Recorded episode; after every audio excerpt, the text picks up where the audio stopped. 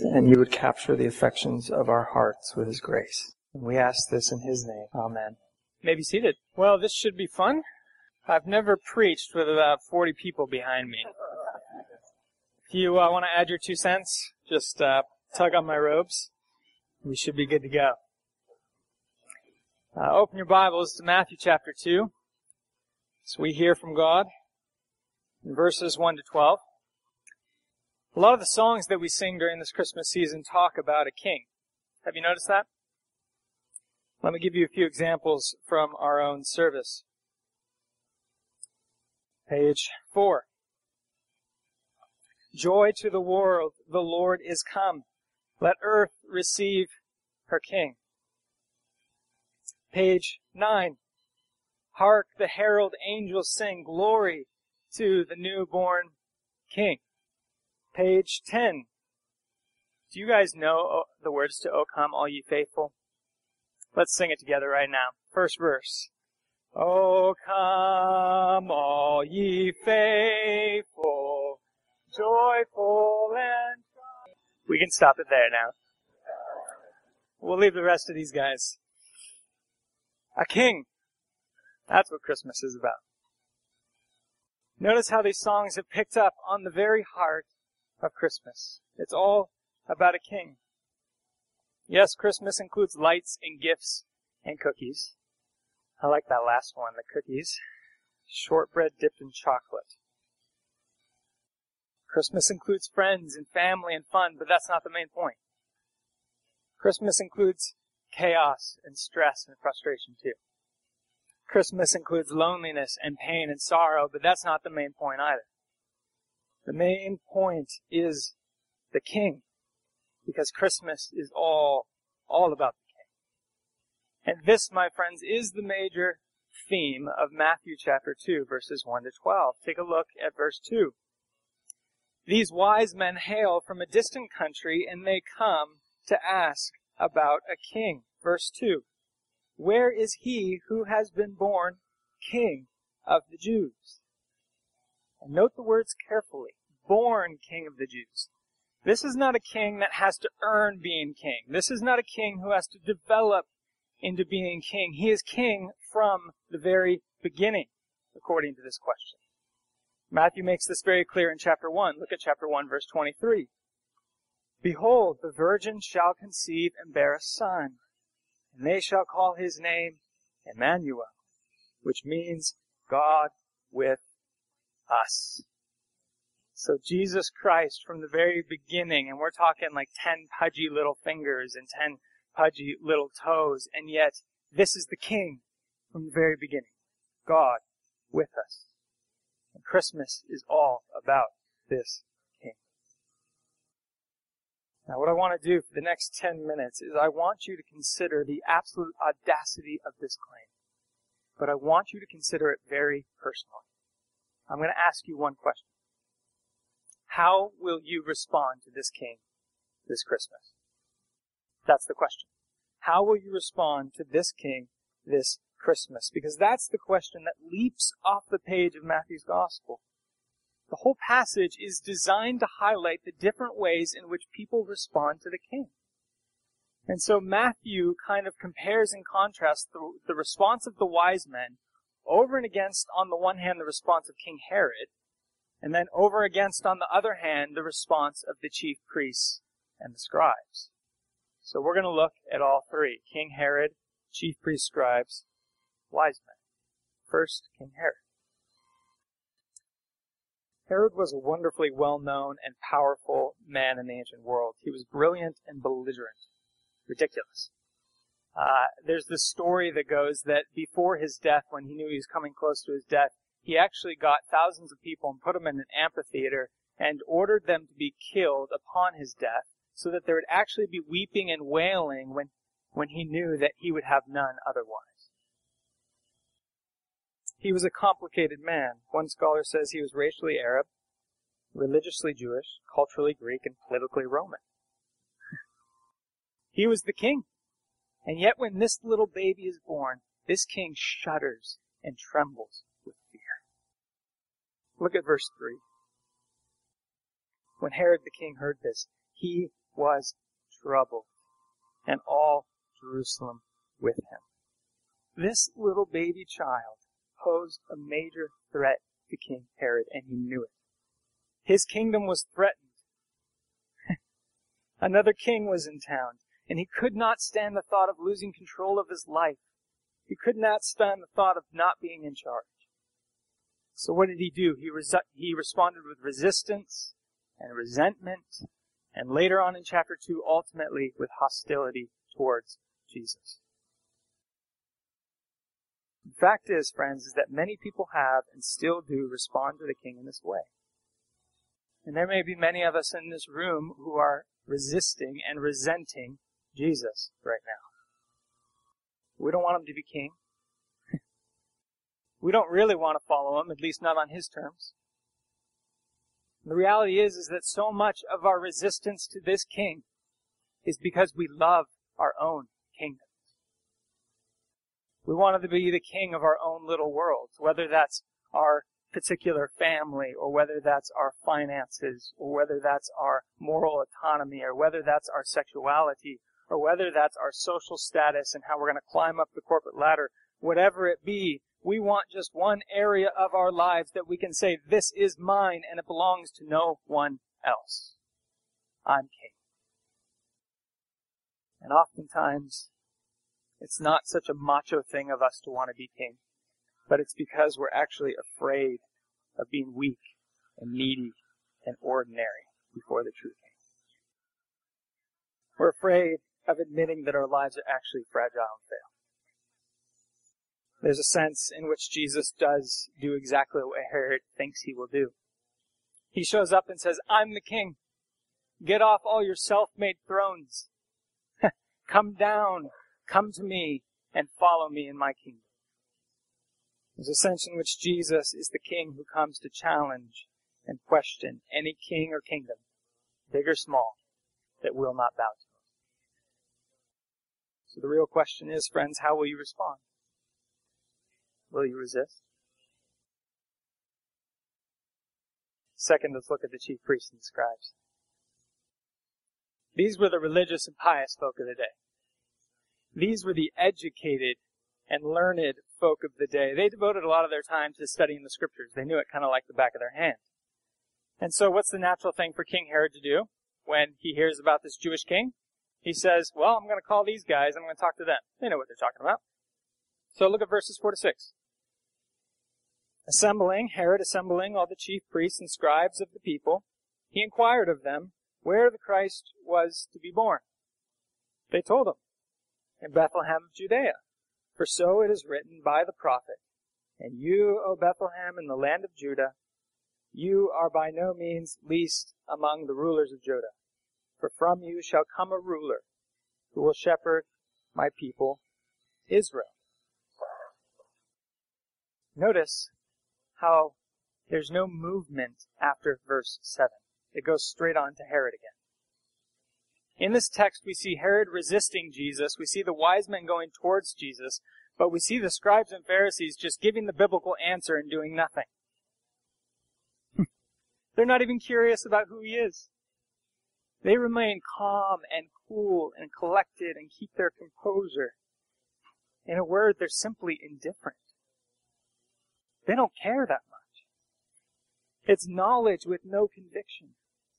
It's head with no heart. It's familiarity with no power. And the thing is, is that indifference is actually worse in many cases than hostility towards Jesus.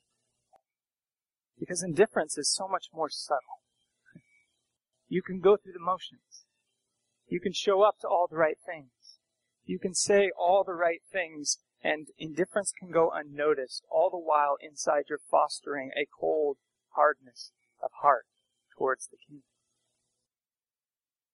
Many people have and still do respond to the king this way. Maybe there are some of us in this room who are indifferent towards this Jesus. And friends, I think this is particularly challenging for us here at St. John's. But we can hear Christmas story after Christmas story after Christmas story, year after year, and is it failing to actually blow our minds in our categories? Uh, You can hear the gospel preached Sunday after Sunday, but does it move our hearts? We can go to Bible study week after week, but do we start to lose interest? Because slowly and surely we can find ourselves spiritually dry, lifeless, unmotivated, indifferent, and maybe even cynical. Not sure why we're Christians anymore, but we're just going through the motions. And we're no longer captured by the glory of Jesus Christ. Maybe some of us here know that experience. I've felt that plenty of times in my life. If you're in this place, I think Jesus has a word of challenge and a word of comfort for you. I think it's a word of challenge first. Don't settle for indifference to the King. We have to fight against this indifference that is in our hearts. Jesus Christ himself in Revelation chapter 3 spoke to a church that was beginning to become lukewarm about him, and he said to them, I see your life, and I see that you are neither cold nor hot, but would that you are either cold or hot. Jesus does not like indifference. Yet to that same church that he spoke words of challenge, he spoke words of comfort. Later on in that passage, he says, Behold, I stand at the door and I knock. Let me come in and open the door, and I will dine with you and make my home in you. There's a sense in which this Jesus that we are indifferent towards knocks at the door of our lives and is pursuing us and says, You can open it and you can experience radical new life. You don't have to be indifferent to him. You can know what it's like to dine with him. You can know what it's like to have fellowship with this king. The question for you, friends, is how will you respond? Will you remain indifferent? Finally, let's look at the wise men. They're a bit happier folk. These wise men were most likely Gentiles, pagans as they would have been called, from the Arab world. And they understand how to respond to the king. They respond first by seeking him. Friends, they traveled hundreds of miles in the desert, walking a long distance to get to see this child.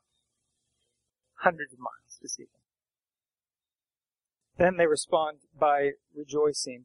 Look down at verse 9. I mean verse 10. When they saw the star, they rejoiced exceedingly with great joy.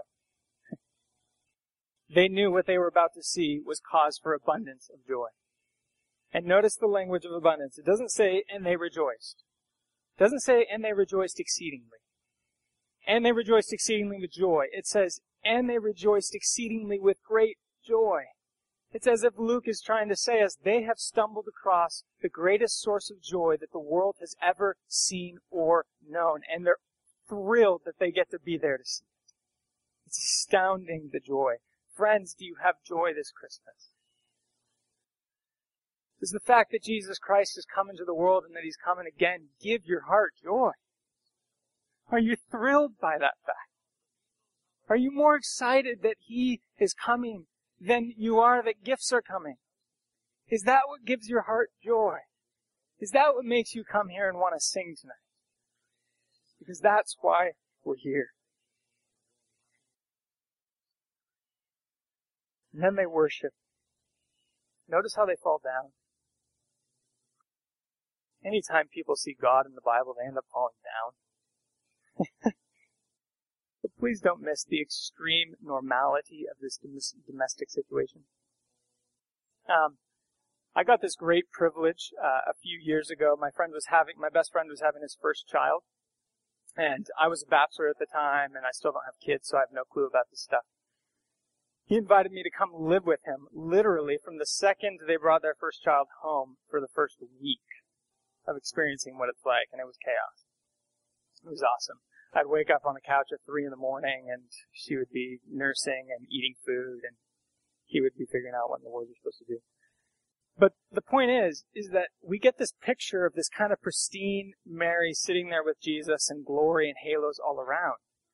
But this was a normal family.